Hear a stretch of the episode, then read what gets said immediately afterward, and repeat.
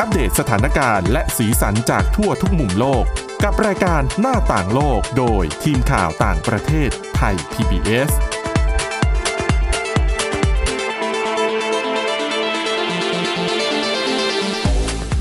สวัสดีค่ะ ต้อนรับคุณผู้ฟังเข้าสู่รายการหน้าต่างโลกนะคะ มาอัปเดตสถานการณ์เรื่องราวและสีสันต่างๆ จากทั่วทุกมุมโลกกับทีมข่าวต่างประเทศไทย PBS เช่นเคยนะคะ ติดตามฟังกันได้ทุกที่ ทุกเวลาผ่านแอปพลิเคชันพอดแคสต์ต่างๆ ค้นหาคำว่าหน้าต่างโลก หรือว่าไปที่ www.thaipbspodcast.com นะคะ วันนี้อยู่กับทีมงานทีมข่าวต่างประเทศไทย PBS เช่นเคยค่ะ คุณทิพย์ตะวันธีรนัยพงศ์คุณจารุพรโอภาสรัตน์และดิฉันวินิษฐาจิตกรีค่ะ สวัสดีค่ะ สวัสดีค่ะ วันนี้เรามีเรื่องราวหลากหลายทั้งในมุมของการท่องเที่ยว ทั้งในมุมปัญหา เรื่องแรงงานเป็นเรื่องใหญ่เหมือนกันนะ แต่ว่าก่อนจะไปถึงปัญหาแรงงาน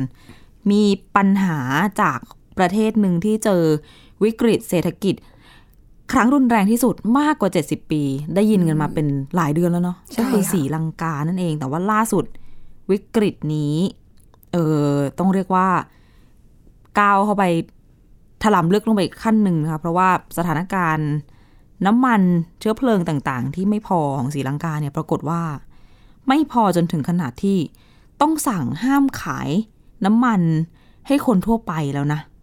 เพื่อที่จะเก็บเอาไว้ใช้สำหรับเฉพาะที่จำเป็น หมายถึงว่าคนทั่วไปเนี่ย อย่างที่เราเค ประ ย ชา เห็น ชน ภาพ ทั่วไป กัน อย่างเงี้ยเหรอคะ ใช่ โอ้โห คุณจำภาพของการ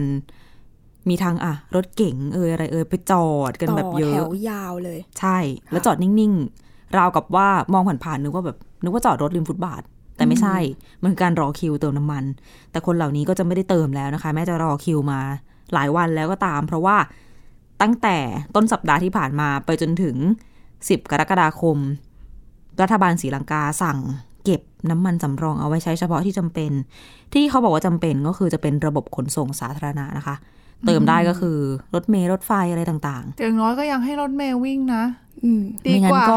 ดีกว่าน้ำมันแพงแล้วจำกัด ประชาชนต้องเดิน จะ แล้วล่ะค่ะ ไม่งั้นปั่นสามล้อแล้วนะ อืม อ๋อจริง แต่แต่บอกว่าสามล้อปั่นกลายเป็นทางเลือกแล้วนะตอนเนี้ย เพราะว่าใช้ เพราะสำรอง แค่เคแรรื่ ง อง คนไง สามล้อ ใช่ เค ค่ะ รื่องก็วิ่งไม่ได้นั่นคือ ไม่มี ต่อ น้ำมัน คิวเติมน้ำมันก็ คือ ไม่ ดิฉัน มี ว่าคือน้ำมันพอไม่ใช่ไม่มีอย่างเดียวคือแพงมันก็ แต่มันแพงมากด้วย ใช่ อืม แล้วก็ที่จำเป็นยังมีอีกค่ะ พวกเอ่อยานพาหนะที่ใช้ขนส่งอาหาร และที่สำคัญที่สุดก็คือทางการแพทย์รถพยาบาล อืม ค่ะ จำเป็น อะไรต่างๆ อันนี้ก็คือเติมได้ แต่ประชาชนอ่ะทีนี้ก็ศรีลังกาก็เป็นประเทศหนึ่งที่ไม่ได้มีโครงสร้างพื้นฐานแบบ อ๋อ รถไฟฟ้าหรือว่ารถไฟความเร็วสูง ไม่มีแล้คุณเดิน ไม่มี ทางลำบากนะ แรงงานเวลาไปทำ ใช่ งานอย่างเงี้ย ใครๆก็ต้องอะรถส่วนตัว รถ ค่ะ จักรยานยนต์ รถสำล้อเครื่องต่างๆ นานาเขาก็เลยเกิดคำถามว่าอ้าวจะใช้ชีวิตกันยังไง โอ้แล้ว น้ำมัน เขา ไม่มี ทำยังไงอ่ะ ให้ทำ ขึ้ งาน น จากบ้าน อืม อ๋อ แต่ก็ไม่ใช่ทุกคนใช่ไหมที่ทำงานจาก ใช่ค่ะ บ้านได้ เออแล้วต้องไปกินไฟที่บ้าน งานบางอย่างอย่างเงี้ยจะทำจากบ้านไม่ได้จำกัดเรื่องของการใช้ไฟที่บ้านด้วยหรือเปล่าอย่างเงี้ย เพราะว่า ถูกต้อง ไม่มีน้ำมันผลิตกระแสไฟฟ้าเพราะก่อนหน้านี้ก็ไฟดับไปเป็นสิบสิบชั่วโมงต่อวันนะ อ่า ที่แล้วมีการประท้วงอะไรอีก อืม ดับไฟ ค่ะ ตอนนี้ยังไม่ได้มีการพูดไปถึงตรงนั้น แต่ว่าแค่นี้ก็แค่นึกถึงคนที่เขาเขาทำงานที่บ้านไม่ได้อ่ะ อืม อ่ะคนขับสำล้ออย่างเงี้ยทำงานที่บ้านยังไงอ่ะ อ๋อใช่ อืมก็ ก็ มี คือไม่มีงานทำ ก็คือไม่มีรายได้นั่นเอง อืม ก็เลย ค่ะ กลายเป็นว่าหลาย ๆ สำนักข่าวก็ไปพูดคุยกับชาวบ้านเขาเขาก็บอกว่าเออตอนนี้เขากินข้าววันละสองมื้อนะครอบครัวเขาเนี่ย เดิม ๆ ก็ก็กินสามมื้อนั่นแหละ ค่ะ แต่หลัง ๆ มาเริ่มแย่ เริ่มสองมื้อ ทีนี้มามีคำสั่งนี้ออกมาสงสัยเริ่มมื้อเดียว อืม อืมก็แรนแคนพอสมควร ทีนี้อ่ะรัฐบาลบอกให้อ่าทำงานอยู่บ้านนะคะ ประชาชนประชากร 22 ล้านคน แล้วก็อ่าอย่างเรื่องของการไปโรงเรียนอย่างเงี้ยก็ปิดไปก่อน โดยเฉพาะในเขตเมือง ซึ่งมันก็ดูเหมือนกับว่าจะนำมาซึ่งปัญหา อืม มากกว่าแก้ปัญหาหรือเป ใช่ ล่า ค่ะ เพราะว่า ใช่ค่ะ อย่างโควิด -19 เด็กก็เรียนจากที่บ้านเนาะ อืม แล้ว ต้องค่ะ พอโควิดจะหายแล้ว คือเรียนจากที่บ้านก็มีผลกระทบเยอะนะคะ คือ ค่ะ มันไม่ใช่ว่าเรียนเราจะได้เต็มที่ร้อยเปอร์เซ็นเหมือนมาเรียนที่โรงเรียนที่ห้องเรียน แล้วพอแบบเจออย่างนี้ให้อยู่บ้านอีก เรื่องข้าวปลา มือแปดด้าน อาหารอีก ค่ะ ของเด็กๆ ที่ต้องหาเลี้ยงกัน ค่ะ รายได้พ่อแม่ก็ขาดอะแต่ว่าถ้าไม่ห้ามขายให้คนทั่วไปก็ก็อาจจะไม่ได้อีก เพราะว่าการประเมินตัวเลขเมื่อปลายสัปดาห์ที่ผ่านมานะคะ คลังน้ำมันเขาบอกว่า น้ำมันดีเซลใน สีลังกาเหลือ 9,000 ตัน แล้วก็เบนซินเหลือ 6,000 ตัน คิดเป็นกี่เปอร์เซ็นต์มะ ดูเปอร์เซ็นต์ไม่ได้แต่ดูแบบนี้ดีกว่า ดูตัวเลขการบริโภครายวัน อืม ก็เคยมีสถิติไว้ความที่ดิฉันบอกเขามีสำรงสำล้อการเดินทางเขาใช้น้ำมันหมดเลยใช่ไหม ค่ะ ดีเซลวันหนึ่งอ่ะใช้สูงสุด 5,000 ตัน อืม แล้วเบนซิน ดี๋ยวเหลือเท่าไหร่นะตอน เหลื เนี้ อย เก้า เหลื สิ อบ ใช่ไหมคะ 9,000 กับ อ๋อ 6,000 เก้าพัน แต่นั่นคือข้อมูลจากเจ้าหน้าที่แค่หนึ่งคนนะ ต้องบอกงี้ดีกว่า การประเมินภาพรวมของบางสำนักข่าวที่เอามานำเสนออาจจะมีแบบมวลรวมหลักหมื่นขึ้นมา แต่มันก็ไม่ได้เยอะ แล้วในจุดนี้เนี่ย การตัวได้การบริโภคดิฉันเข้าใจว่ามันน่าจะเป็นในช่วงของเวลาปกติ อืม ที่ไม่ได้มีแบบปัญหาอะไรไม่ได้ลดไม่แล้วก็ไม่ได้แพงขนาดนี้ ซึ่งแต่ยังไงก็ดีบวกลบคูณหารแล้วเนี่ย ก็น้ำมันที่มีในประเทศอะน่าจะไม่ไม่ได้รอดเกินสามสัปดาห์ อืม แล้วถามว่าเอามันไม่นำเข้าเพิ่มไม่มีเงิน อืมยาก แน่นอน แล้วแล้วยิ่งแพงขนาดนี้นะคะ โหตัยากว เลย ขอ ล่ะ งบริษัทซีลอนเพ r โ t เรียมคอร์ปอเรชันก็คือบริษัทปิโตรเลียมของศรีลังกา หนึ่งเดียวที่รัฐบริหาร ก็คือมีหนี้คิดเป็นเงินไทยเกือบ 25,000 ล้านบาทหนี้ที่ซื้อน้ำมันมาแล้วยังไม่ได้จ่าย ดังนั้นก็ไม่แปลกที่จะไม่มีใครขายให้อีก แล้ แล้ววก็พยายามพยุงตัวนะคะ เรื่องแก้ปัญหานี้ก็มีการขึ้นราคาเบนซินอีกแล้ว หลังจากที่เคยรายงานกันมาก่อนหน้านี้เรื่อยๆ ต้นสัปดาห์ที่ผ่านมาเขาบอกว่าราคาเบนซินในสีลังกาเพิ่มขึ้นอีก 22%ตอนนี้ลิตรหนึ่งไม่ต่ำกว่า 54 บาท แล้วก็ดีเซลขึ้นอีก 15%ลิตรหนึ่งไม่ต่ำกว่า 46 บาท อืมซึ่งมันก็ก็หนักหนาอยู่ แล้วก็ไม่ใช่แค่เบนซินกับดีเซลที่มันไม่มีจะใช้นะคะแบบแก๊สหุงต้ม อะไรเอ่ยก็ไม่มีต้องมารอคิวเติมแก๊ส ถังแก๊สหุงต้มแบบถังในบ้านแล้วนี่ยแหละ ใช่ค่ะ เห็นเขาถือไปเติม สีเหลืองๆ อืม อืมก็ไปวางเรียงต่อแถวกันเหมือนกันไม่ได้ต่างจากรถที่ไปรอเติม ซึ่งอ่ะภาพรวมปัญหาทั้งหมดมันก็มาจากหนี้คงค้างที่จริง ๆอ่ะเรื่องตัวเลขหนี้ของศรีลังกา ภาพรวมแล้วก็อะไรต่างๆอ่ะมีเยอะมาก แต่ว่าถ้าเอาง่าย ๆ เฉพาะ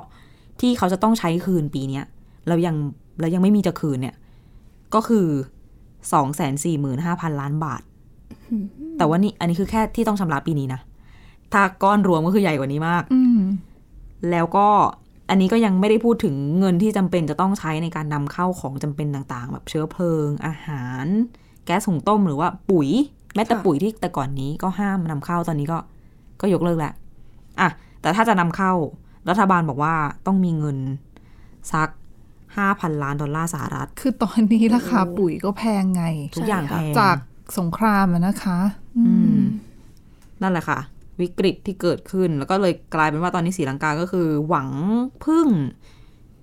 เงินกู้จาก IMF ซึ่งก็ไม่ได้จะให้กันง่ายๆ ต้องมีการเสนอแผนปฏิรูปอะไรต่าง แต่คือกู้อีกดิฉันก็ยังนึกไม่ออกนะ ว่าจะใช้คืนยังไงหมด ๆ ไม่รู้ว่าจะ เพ ลื ราะ ม ว่า ตาอ้าปากยังไง ใช่ไหมหมายถึงว่ามอง ใช่ค่ะ ไม่เห็นหนทาง ใช่ คือ เพ ต้อง ราะว่าสินทรัพย์ในนั้นเนี่ยมันก็แทบไม่มีอะไรเหลือแล้วนะดิฉันว่ามองอีกในแง่หนึ่งก็ถ้าจะขายก็คืออาจจะต้องขายอะไรล่ะเอ่อการไฟฟ้าประปาคือ privatize กลายเป็นเอก ทำ ชนให้หมด ถ้าใช่ทำของรัฐบาลให้เป็นเอกชนให้หมด แต่ว่าถ้ารัฐบาลไม่ได้ไม่ได้มีเสถียรภาพทางการเงินขนาดเนี้ย อืม ตะวันตกหรือ ก็ ว่า อาจจะมี กลุ่ม ปัญหา นัก ตาม ลง มา ทุนจะกล้าเข้าไปลงทุนหรือเปล่า คือต่อ คื ให้ อ เข้าไปลงทุนอ่ะวันหนึ่งมันก็เป็นปัญหาไงเมื่อวันที่เขาถอนทุนคืนแล้วแบบเขามาขึ้นราคา อ่ ค่าไฟค่านู่นค่านี่ อ่ะก็ใช่ มันก็เป็นแบบ อันนี้ก็ต้องเป็นความเสี่ยงที่ประชาชนน่ะต้องต้องแบกรับอะเยอะ ค่ะ เพราะว่าอ่ะอย่างเนาะอย่านอกจากนี้คือก่อนหน้านี้ก็โดนเสีย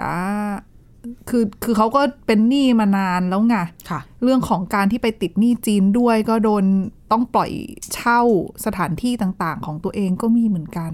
คือการบริหารจัดการลำบากพอสมควรเพราะมันตึงไปหมดอะ ดูแล้วเหมือนกับว่าอย่างหนึ่งที่เขาจะมีแบบสำหรับลืมตาอ้าปาก ไม่รู้ลืมตาอ้าปากได้ไหม ก็อาจจะเป็นภาคการเกษตรมั้ง อืม ถึงมีการรณรงค์กันออกมาให้แบบ ขอชาวนาปลูกข้าวเพิ่ม อืม แต่ชาวนาเองก็คงหันมาถามเหมือนกันว่าอ้าวแล้วปุ๋ยล่ะ ไม่มีปุ๋ย อืมอ๋อ ก็ ใช่ เครื่อง มันกระ เขา ทบ ไม่ได้ ผลผลิดำตทา นา งการเกษตร หรือเขาไม่ได้เก็บเกี่ยวด้วยมืออย่างเดียวไหมเขาต้องใช้เครื่องจักรซึ่งต้องใช้น้ำมันหรือเปล่า ใช่ค่ะ อ๋อถูก ถ้ามองในภาคภาคใหญ่อะนะ แล้วเขาก็เอ่อเรื่องของการขายชาดัง เหมือนเรื่องอื่น อ่า ก็มีปัญหากับเรื่องอุตสาหกรรมชาด้วย ก็จากปุ๋ยใช่ไหมคะ อืม ผลพวงมานั่นแหละก็เลยเป็นการขอให้เอ่อชาวบ้าน ชาวนาปลูกข้าวเพิ่ม แล้วก็ขอให้ ให้วันหยุดพิเศษให้ อ๋อสี่วัพนนักงาน ใช่ไหม ของรัฐ ให้ให้เจ้าหน้าที่รัฐ ค่ะ กลับไปท ให้ทำงานเหลือแค่สี่วัน ก็คือให้หยุดเพิ่มพิเศษวันหนึ่งไปทำการเกษตร ำอืม เดี๋ยวจะได้เตรียมรับมือภาวะขาดแคลนอาหาร ในช่วงในช่วงหลังของปีนี้ ซึ่งหลายคนฟังเห็นข่าวแล้วก็มันจะทันเหรอ อืม อืม อืมแต่ว่าข้าราชการไม่ใช่ข้าราชการต้องบอกว่าลูกจ้างของรัฐของศรีลังกานี่หนึ่งล้านคนเลยนะ จากประชากรยี่สิบสองล้านคน แต่คุณบางคนก็ไม่ใช่มีที่ทางในการที่จะปลูก อ่านี่แหละ เขาก็บอกว่า ทำเกษตร อยู่ในเมือง ได้ไหม บ้านอยู่คอนโดปลูกตรงไหนเอ่ย เอออ อืม อ่ะ แล้วหยุดไปทำอะไรเอ่ย นะ คือเพราะว่าอาจจะไปสร้างหารายได้เสริมมันอื่นก็ มันก็ไม่ได้อะพอพอประเทศเป็นหนี้ปั๊บอะ เพราะทุกอย่าง การบริหารจัด ที่ การมันก็ลำบากนะคะ อ่าเพราะไม่ว่าจะทำอะไรก็ต้องใช้ สมมติต้องเดินทางไปซื้อข้าวซื้อของเพื่อทำธุรกิจมันก็ต้องใช้น้ำมัน ถูกต้อง มันไม่มีซะแล้วมันก็นะยากไปหมดก็โอ้โหไม่รู้จะเอาใจช่วยกันยังไง อาจจะต้องรอความช่วยเหลือจากจากนานาประเทศ อย่างสหรัฐก็บอกว่าพร้อมจะช่วยเนาะ ก็หลายประเทศบอกว่าจะอัพปล่อยกู้แน่นแน่นแน่เลยก็คืออ่ะจีนอินเดีย ยื่นมือเข้าไปแล้ว แล้วก็แล้วก็ยังคงให้ความช่วยเหลืออยู่เรื่อยๆ แต่ว่าน ไม่รู้ว่า ก็คือการเพิ่มหนี้ไง อืม มันก็คือกู้มาเพื่อให้ตัวเองเป็นหนี้มากขึ้น เพื่อใช้จ่ายนะตอนนี้แต่ว่าไม่ได้มีรายได้อะไรที่จะไปทบต้นทบดอกที่มันเพิ่มมากขึ้น จากหนี้ที่ไปก่อมา อืม มองไม่เห็นทางออกเหมือนกัน แล้ว อันเนี้ย สั่งแล้วเศรษฐกิจทั่วโลกก็เป็นเหมือนกันหมด คือจะเจอภาวะถดถอยเมื่อไหร่ก็ ก็ยังคือก็คงก็อาจจะหลายคนก็กังวลว่าน่าจะมาถึงนั่นแหละ ค่ะ แต่เมื่อไหร่เท่านั้นเองนะคะ เรื่องของเศรษฐกิจถดถอยเนี่ยทั่วโลกอะ่ะ อืมอาจจะอีกไม่นานนี้ อืม นะอ่ะจากเรื่องเครียดๆไปดูเรื่องเครียดอีกเรื่องหนึ่ง ยังไงก็หนีไม่พ้นค่ะ นะ ต้องเครียดต่อกันนิดนึงค่ะ ค่ะ เป็นทางด้านของสมาพันธ์สาภาพแรงงานระหว่างประเทศค่ะ ออกมารายงานข้อมูลเกี่ยวกับการละเมิดสิทธิแรงงานของเมื่อช่วงปีที่ผ่านมา โดยเขาบอกว่ามีแรงงานหลายคนที่ต้องเผชิญกับการละเมิดสิทธิแรงงาน ก็มีตั้งแต่การใช้ความรุนแรงไปจนถึงการฆาตกรรม อืม อืมไปดูกันก่อนที่เป็นข้อมูลจากดัชนีสิทธิแรงงานโลก ที่จัดเลทใน 148 ประเทศ ซึ่งเป็นการเก็บข้อมูลระหว่างเดือน เมษายนปีที่แล้วจนถึงเดือนมีนาคมปีนี้ค่ะ ก็มีการรายงานมาว่ามีการใช้ความรุนแรงทางร่างกายกับแรงงาน เขารายงานมาเป็นจำนวนประเทศ ค่ะ เขาบอกมีถึง 50 ประเทศเลยจาก 148 ประเทศ อืม ก็คือ 1 ใน 3 เลยที่มีการใช้ความรุนแรงทางร่างกายกับแรงงาน ซึ่ง 1 ใน 3 ก็ถือว่าเยอะแล้ว ค่ะ แต่ก็เพิ่มมาจากปีที่แล้วอีกด้วย ปีที่แล้วเนี่ยมีรายงานเข้ามาแค่ประมาณ 100 เอ้ยขออภัยค่ะ 45 ประเทศ ค่ะ ปีนี้เพิ่มมาอีก 5 ประเทศเป็น 50 ประเทศ แล้วก็มีการจัดอันดับเขาว่าเป็น 10 ประเทศที่แย่ที่สุดสำหรับแรงงาน อืม อืมอิงข้อมูลจากที่ได้มาเลยนะคะ ก็มีตั้งแต่ อืม หลายประเทศทั่วโลกอะ ใช่ เจอปัญหา ใช่ นี้ ค่ะ นะ มีตั้งแต่บังกลาเทศค่ะ เบลารุส บราซิล โคลอมเบีย อียิปต์ เมียนมา แล้วก็ฟิลิปปินส์ อันนี้ก็ใกล้บ้านเราสองประเทศหลัง แล้วก็มีสองประเทศที่เพิ่งเข้ามา ค่ะ ก็จะได้แก่กัวเตมาลา แล้วก็เอสวาตินี อืม คือประเทศนี้น่าจะอยู่ในภูมิภาคแอฟริกาใต้ อาจจะไม่ค่อยคุ้นหูกันสักเท่าไหร่ แต่เขาบอกว่าถ้าวัดกันเป็นภูมิภาค มีสองภูมิภาคที่เขาบอกว่าแย่ที่สุดสำหรับแรงงาน ให้ทายดีกว่าว่าภูมิภาคไหน อืม เอเชียตะวันออกเฉียงใต้ จริงเหรอ นี่กำลังนึกถึงแบบ ไม่ แอ ฉัน ฟริกาหรือไม่ เอเชีย ก็ ใต้ อเมริกาใต้ เอเชียใต้ เฉียดเฉียดกันทั้งคู่ค่ะเฉียดเฉียดกันจริงๆ ก็คือที่ ยุโรปไม่ใช่ ไม่ใช่ไม่ใช่ ยุโรปนั่นก็จะพีคไปนิดนึงที่ ค่ะ รายงานมาสองภูมิภาคก็จะได้แก่ ไม่ใกล้ไม่ไกลบ้านเราเท่าไหร่ก็ เออมิดเดิลอีส อืม ตะวันออกกลาง ใช่ค่ะ แล้วก็อีกที่หนึ่งก็จะเป็นภูมิภาคแอฟริกาเหนือ อืม อ๋อ แอฟริกาตอนเหนือ ใช่ค่ะ ก็จะอยู่แถวๆประมาณนั้น แล้วก็อย่างที่บอกว่ามีการฆาตกรรมด้วย แต่เป็นข้อมูลที่รายงานมาอาจจะไม่ใช่โดนกับตัวแรงงานโดยตรง แต่เขาบอกว่ามีนักสาภาพแรงงานที่ถูกฆาตกรรม ค่ะ ใน 13 ประเทศ ซึ่งเขายกตัวอย่างมาเนี่ย มี 3 ประเทศ ก็จะได้แก่แอฟริกาใต้ อินเดีย อีกประเทศหนึ่งที่ค่อนข้างทำให้ดิฉันตกใจก็คือ อิตาลี อ๋อ อืมอยู่ในยุโรป แล้วจริง ๆ ถามว่าทำไมยิ่งตกใจมากขึ้น เพราะว่าถ้าย้อนกลับไปดูข้อมูล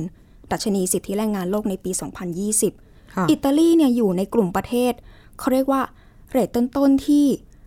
นานทีปีหนจะมีการละเมิดสิทธิแรงงานสักครั้งหนึ่งด้วยซ้ำอืมแต่จากข้อมูลล่าสุดก็คือเป็นประเทศที่มีการฆาตกรรมนักสาภาพแรงงาน ก็คือเป็นนักเคลื่อนไหวใช่ไหมคะ ใช่ค่ะ อืมทำไม น่าสงสัยว่าอะไรทำให้มันเปลี่ยนไปอะเศรษฐกิจเหรอ ใช่จริง ๆ ก็ แต่อิตาลีเขาก็มีเหมือนกับ หมายถึงเรื่องอาชญากรรมมันก็ าเฟียอะไรอย่างงี้หรือเปล่าเออปัญหา ใช่ไ เรื่องของอาชญากรรมเขาก็มีความ อืม การใช้ความรุนแรงก็มีนะคะ อาจจะเป็นไปได้ อืมใช่ค่ะ นอกจากนี้ในรายงานนี้ก็ยังมีการ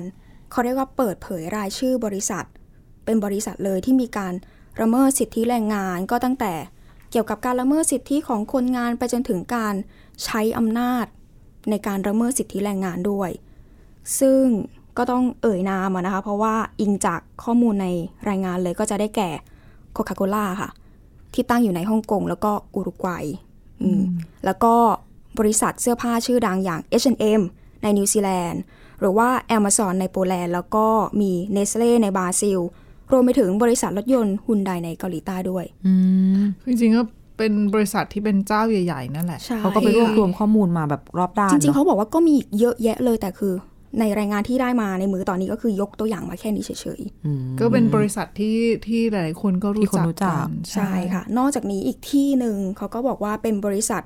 P&O Ferries ที่อยู่ในอังกฤษ ค่ะ ที่เมื่อช่วงมีนาคมที่ผ่านมามีการไล่พนักงาน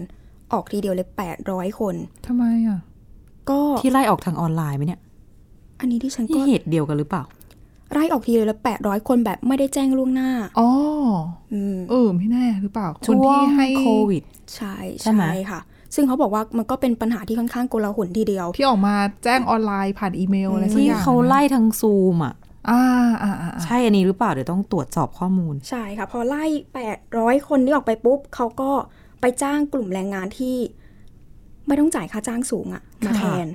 ซึ่งส่วนมากก็จะเป็นแรงงานชาวต่างชาติ ก็เลยจะทำให้รู้สึกว่าแรงงานที่ถูกไล่ออกทีเดียว 800 คน ไม่ได้แจ้งล่วงหน้าด้วยก็อาจจะแบบออกมาแสดงความไม่พอใจกันเยอะอยู่เหมือนกัน อืมจริง ๆ แต่ปัญหาที่เรื่องของการเขาเรียกว่า lay off แรงงานออกเยอะๆ จริง ๆ ก็ไม่ได้มีแค่ที่อังกฤษอย่างเดียว จริง ๆ ก็ประสบทั่วไปแม้กระทั่งในบ้านเราเองก็สามารถประสบได้ด้วยเช่นเดียวกันนะคะ มีเยอะค่ะ เพราะว่าอ่ะบางทีแบบบริษัทประสบภาวะขาดทุนหรือไม่ได้กำไรไม่ไม่ได้เป็นไปตามเป้าที่ตั้ง ใช่ เอาไว้ ค่ะ ก็อาจจะต้องคิดหาวิธีในการลดรายจ่าย อืม แต่ว่าวิธีเนี่ยแน่นอนมันก็ส่วนใหญ่เขาก็ผลักภาระ บางทีเขาก็จะผลักภาระมาให้กับแรงงาน ใช่ นะ ใช่ คะ ค่ะ หรือว่าอาจจะเป็นผลเป็นมาตรการที่ยังไงก็อาจจะต้องกระทบกับแรงงานที่ทำงานพนักงานต่างๆอะไร ถู เงี้ ก ย ต้องค่ะ ขอแก้ข่าวนิดนึง อืม ไม่ใช่บริษัทที่เราเคยรายงานกันว่า ไล่ลูกน้องออกผ่านซูม พอดีตัวเลขมันใกล้กัน คือประมาณแปดถึงเก้าร้อยคน ค่ะ อันนั้นเป็นบริษัทที่ทำเว็บไซต์ ส่วนอันนี้เฟรรี่นี่คือไล่ออกแล้วก็จ้างแรงงานข้างนอกที่ถูกกว่ามาเติม ใช่ นะ ค่ะ คะอ่ะไปเรื่องที่ทิ้งท้ายกันด้วยเรื่องแบบเบาๆหน่อย แต่ก็ไม่รู้ว่าเบาไหมอ่ะ อ๋อ เป็นเหตุการณ์ที่เกิดขึ้นในนิวยอร์ก คือเราฟังเนี่ยเราก็อาจจะ เออ ก็เป็นปัญหาเนาะ แต่ว่าคนที่ต้องใช้ชีวิตอยู่ในสภาพแวดล้อมแบบนั้น ดิฉันว่าทุกข์ใจนะ ถ้าคุณต้องอยู่บ้านทั้งวันอาช่วงอาสมมติ work from home อย่างเงี้ยทำงาน ค่ะ จากที่บ้านอยู่บ้านทั้งวัน ต้องนอนหรือว่าแบบ มี ช่วงเวลาที่คุณต้องพัก ลูกเล็ ผ่อนน่ะ อ่า อยู่ๆ คุณก็ได้ยินเสียงเฮลิคอปเตอร์ดังบ้านสั่นเอออคือแค่เราบางทีเรานอนบ้านบนอาคารที่อยู่ริมถนนใหญ่ที่มีรถบรรทุกวิ่งอะ่ะ เจาะถนนบ้าง เออ คุณ เสียงแตร ดิฉัน รถบ้าน เชื่อว่าหลาย ๆ คนถ้าถ้าเคยอยู่บ้านที่อยู่ติดถนนใหญ่แล้วมีรถ ค่ะ บรรทุกผ่านอะ่ะ ดิฉันเคย อืม บ้านญาติอยู่ตรงข้ามชุมทางรถไฟ โอ้โห ที่ลพบุรี สนานกันเลยทีเดียว ปูนปูนทั้งคืน โอ้โหแล้วดังมากนะคะ เสียงรถไฟ รถไฟ บูดรถ ใช่ ไฟอ่ะ แล้วก็ถึกจักถึกจักแบบเสียงรางอ่ะ อ่ะอันนี้รถไฟรถยนต์ อันนี้เป็นปัญหาเรื่องของเฮลิคอปเตอร์ โอ้โห คือนอกจากจะมีเสียงแล้วเขาเวลาเขาบินน่ะ แรงกระไอความแรงอัดของลมอ่ะ อ๋อ มันกระแทกแล้วมันทำให้อาคารนะคะบางทีมันสั่น ตึกสั่นกระจก ใช่ สั่นไปหมด อันนี้เป็นปัญหาที่นิวยอร์กนะคะ คือนิวยอร์กเนี่ยหลาย ๆ คนก็รู้อยู่แล้วว่าเป็นศูนย์กลาง การพัฒนาในหลายด้าน รวม ค่ะ ถึงด้านเศรษฐกิจคนที่มีรายได้สูงก็อยู่ที่นั่นก็มีเยอะแยะ ค่ะ เขาบอกว่าเรื่องของการใช้เฮลิคอปเตอร์ในนิวยอร์กเนี่ยเป็นสิ่งที่อยู่คู่กัน อืม คือเฮลิคอปเตอร์เนี่ยใช้ทั้งการเป็นรถแท็กซี่ แทนรถแท็กซี่ให้กับคนที่มีอันจะกิน โอ้โห โอ้ คือนิวยอร์กคุณอาจจะท่านไหนที่อาจจะไม่เคยไปนิวยอร์กเนี่ยดูหนังดิฉันเชื่อว่าหลายคนน่าจะดูหนังฮอลลีวูดภาพยนตร์ฮอลลีวูดที่ที่ฉากเนี่ยเป็นนิวยอร์ก ค่ะ รถมักจะติดตัวเอกมักจะไปถึงงานไม่ทัน เพราะว่ารถติด เราต้องวิ่งลงจากแท็กซี่แล้ววิ่ง ไม่มีมอเตอร์ไซค์รับจ้างเหมือนบ้านเรานะ แท็กซี่สีเหลืองติดกันเต็มถนน เอ้ยบางบางเรื่องอาจจะเป็นเป็นคนส่งส่งพัสดุอะขี่จักรยาน เป็นอ๋อเป็น bike messenger อ่า เพราะว่ารถมันติดมากมีแต่จักรยานนี่แหละที่ขี่ตัดไปนู่นไปนี่ได้ ค่ะ เออคือรถสภาพจราจรมันติดมากดังนั้นเนี่ยคนที่มีอันจะกินหน่อยเขาก็จะใช้บริการรถไม่ใช่รถแท็กซี่เฮลิคอปเตอร์ที่เป็นแท็กซี่ ค่ะ อ่าก็ดังนั้นเนี่ยเขาก็จะมีการบินไปบินมาในยเยอะนะคะการจราจรบนท้องฟ้าเนี่ยแล้วนิวยอร์กอะตึกสูงมันเยอะไง ค่ะ เขาก็ต้องบินนู่นนี่นั่นใช่ไหมไม่ใช่แค่นั้น เป็นเมืองท่องเที่ยว เมืองท่องเที่ยวคนที่ไปนิวยอร์กเนี่ยก็จะอยากไปเห็นมุมสูงของ มุมนิสูงวยอร์ก เลย ที่แบบ ค่ะ โอ้โห ตึกราฟ้าเยอะแยะบินไปเหมือนในฉากหนังเลยอะไรอย่าง ถูก นี้ ต้อง ก็ต้องไปชมนะคะ ว่าวิวด้านบนของนิวยอร์กเป็นยังไง ถ้าไม่ขึ้นตึกก็นี่แหละค่ะ มีงบเยอะหน่อยก็ไปขึ้นเฮลิคอปเตอร์ คือเหมือนกับ โอ้โห บินเฮลิคอปเตอร์เที่ยวนิวยอร์กมันจะได้บินโฉบไปดูแบบเทพีเสรี อ๋อ ภาพ ใช่เขาก็จะบินไปนะคะฮั ค่ะ ด ค่ะ ฮัดสันใช่ไหมดิฉัน แม่น้ำหัดฮะหัดสันใช่แม่น้ำหัดสันมีแม่น้ำหลาย ฉัน สา จะ ย จำจำไอ้ฮัตสันนี่อยู่นิวยอร์กใช่ไหมคะอะไรอ ที่ ย่างเงี้ พูด ย นี่ไม่ได้เคยไปนะคะดูหนัง ใช่ ทั้งหมดนี่เป็นความรู้ที่มาจากหนังทั้งสิ้นนั่นแหละค่ะ ก็ไปบินดูนู่นนี่นั่นใช่ไหมคะอ่ะก็ได้รับความนิยม ซึ่งคนที่อาศัยอยู่ในนิวยอร์กเนี่ยเขาก็ออกมาบ่นกันเยอะว่า เนี่ย การใช้ชีวิตของเขาประสบปัญหาเยอะมาก แล้วก็เลยมีการตั้งกลุ่มเพื่อรณรงค์ให้มีการห้ามการใช้เฮลิคอปเตอร์ เพื่อดิฉันพูดง่ายๆ คือ เป็นการใช้แบบไม่จำเป็นอะเพื่อสันทนาการต่าง ค่ะ ๆ เพื่อไปชม ค่ะ วิวอย่างเงี้ยคือ โอเค การใช้เฮลิคอปเตอร์อาจจะมีเพื่อสะเพื่อเอาไว้ไปส่งรับส่งผู้ป่วย อืม อันนี้อาจ ทาง ถือว่าเป็น การแพทย์ค่ะ จำจำเป็นอ่าไม่เป็นไร แต่ว่าเรื่องของการการเดินทางที่ไม่จำเป็นเนี่ยเขามองว่าอยากจะให้ห้ามอะนะคะ เพราะว่าหนึ่งอะสร้างผลกระทบกับเขาเยอะมลพิษทางเสียงมลพิษทางอากาศ ผลกระทบต่อสุขภาพระยะยาวด้วย โดยเขาบอกว่าเชื่อไหมว่านิวยอร์กเนี่ยเมื่อปีที่แล้วมีคนโทรศัพท์ไปแจ้งปัญหา เรื่องของเสียงดังรบกวนจากเฮลิคอปเตอร์เนี่ยมากกว่า 25,000 ครั้ง เพิ่มขึ้นจากปีก่อนหน้าเนี่ยมีอยู่แค่หมื่นเดียว อืมเท่า เยอะอะ มันเยอะขึ้นแล้วเขาก็บอกว่าเขาอยู่บ้านแล้วเขาทำอะไรไม่ได้เลย เพราะว่าอ่ะพักผ่อนไม่ได้ เพราะเขาบินกันตลอด work from home ทำงานก็ไม่ได้เหมือนกันจะของเงียบ ค่ะ ๆ ซึ่งเมื่อต้นเดือนมิถุนายนที่ผ่านมานะคะ ทางการนิวยอร์กเนี่ยเขาเพิ่งรับรองกฎหมายที่จะทำให้บริษัท คือจะปรับเงินบริษัทที่ก่อให้เกิดเสียงรบกวนในระดับที่รับไม่ได้อะ ค่ะ เออโดยไม่จำเป็นอ่ะเขาบอกว่าจะปรับเงินบริษัทนั้นๆ ที่ทำผิดนะคะ วันละ 10,000 ดอลลาร์สหรัฐหรือว่า ราวๆ3 5 0 0 0 0 บาทต่อวัน โอ้โห สำหรับกรณีสร้างเสียงรบกวนอ่ะนะอืมแต่ตอนเนี้ยคือโอเคว่ารับรองกฎหมายแล้วก็ยังไงก็ต้องรอผู้ว่าการรัฐนิวยอร์กเป็นคนลงนามเซ็นอีกทีหนึ่งเหมือนกัน ซึ่งถ้ามีการลงนามจริง ๆ เนี่ยเขาบอกว่าจะถือเป็นกฎหมาย ฉบับแรกเป็นรัฐแรกเลยที่ออกกฎหมายจัดการกับมลพิษทางเสียงที่เกิดจากเฮลิคอปเตอร์ อืม เพราะว่าอ่ะเมืองอื่นดิฉันว่าก็คงไม่เจอปัญหาเยอะเท่านิวยอร์กมั้ง ความตึก เป็นไปได้ สูง อะ ความแบบ ใช่ค่ะ ความต้องบินขึ้นข้างบน สิ่งก่อสร้าง ถึงจะได้เห็นความสวยงาม คือจ อะ ริงๆนี่จริง ๆ สหรัฐก็มีเมืองใหญ่ ๆ ที่มีตึกสูงเยอะนะ ค่ะ อาจจะแบบซีแอตเทิลอะไรอย่างนี้ไหม เซียโตรแต่ดิฉันก็ยังแต่ดิฉันในความรู้สึกนะ ดิฉันก็ยังมองว่านิวยอร์กก็สภาพการจราจรข้างล่างบนถนนมันไม่ อ๋อ มันมันแย่มากไง ซีแอตเทิลอาจจะเป็นบินเพื่อเที่ยวเพื่อชมวิว ไม่ใช่บินเป็นแท็กซี่ปะ แต่ อาจจะน้อยกว่า เซียโตรจะบินไปเที่ยวไหน ดิฉันก็ไม่แน่ใจอีกไม่เคยไปพอดีเห็นในหนังอีกแล้ว คุณผู้ฟั ที่ ง เขา คุณผู้ฟังคนไหนอยู่เซียโตรนะคะหรือว่ามีเพื่อนอยู่นะ สงสัยเหมือนกันว่าเฮลิคอปเตอร์นี่มีบินเที่ยวเซียโตรได้ไหมอะ บินชมวิวอ่ะ คือชมวิวดิฉันนึกออกคือถ้าเป็นนิวยอร์กก็อย่างที่คุณวินิษฐาบอกไง อืม บินชม หรือไม่ก็อีกทีบินชมสะพานไม่มี อันนั้น มันมี ต้องหอเป็นซานฟราน อะไร ซิ สั ส กอ โก ย่าง เราเริ่มหลงเมืองจากหนังต่างๆ ที่เราดูกันมาแล้วนะ ค่ะ นะ อันนั่นแหละ ก็ตอนนี้ก็ต้องรอดูว่าจะเป็นรัฐแรกหรือเปล่านะคะ ก็ถือว่าประชาชนชาวนิวยอร์กก็คงจะรณรงค์เรื่องนี้กันต่อไปด้วยแหละ เพราะว่ามันเป็นปัญหาที่เจอทุกวันไง ใช่ค่ะ มาแถวนี้ได้นะคะ คุณผู้ฟังไทย PBS เราก็มีเครื่องบินบินผ่านทุกๆ สัก ถ้าช่วงที่ไฮซีซั o นก็สัก 5 นาที 10 นาที เอ้ยแต่เราไม่ค่อยได้ยินเสียงเท่าไหร่ เราได้ เวลาเราอยู่ในอาคารไง อ่าใช่ ถ้าอยู่ข้างนอกจะได้ยินชัด แต่ว่าไม่มีแรงสั่นสะเทือนแบบเขาไง พูดอีกนิดนึงเขาบอกว่าก่อมลพิษเรื่องของการบินเฮลิคอปเตอร์เนี่ย รอบหนึ่งเนี่ยเขาบอกว่าปล่อยคาร์บอนไดออกไซด์ 43 เท่าต่อชั่วโมงนะ 43 เท่าจากการปล่อยคาร์บอนไดออกไซด์ของรถยนต์ โอ้ 1 ชั่วโมง ต่อ 1 ชั่วโมง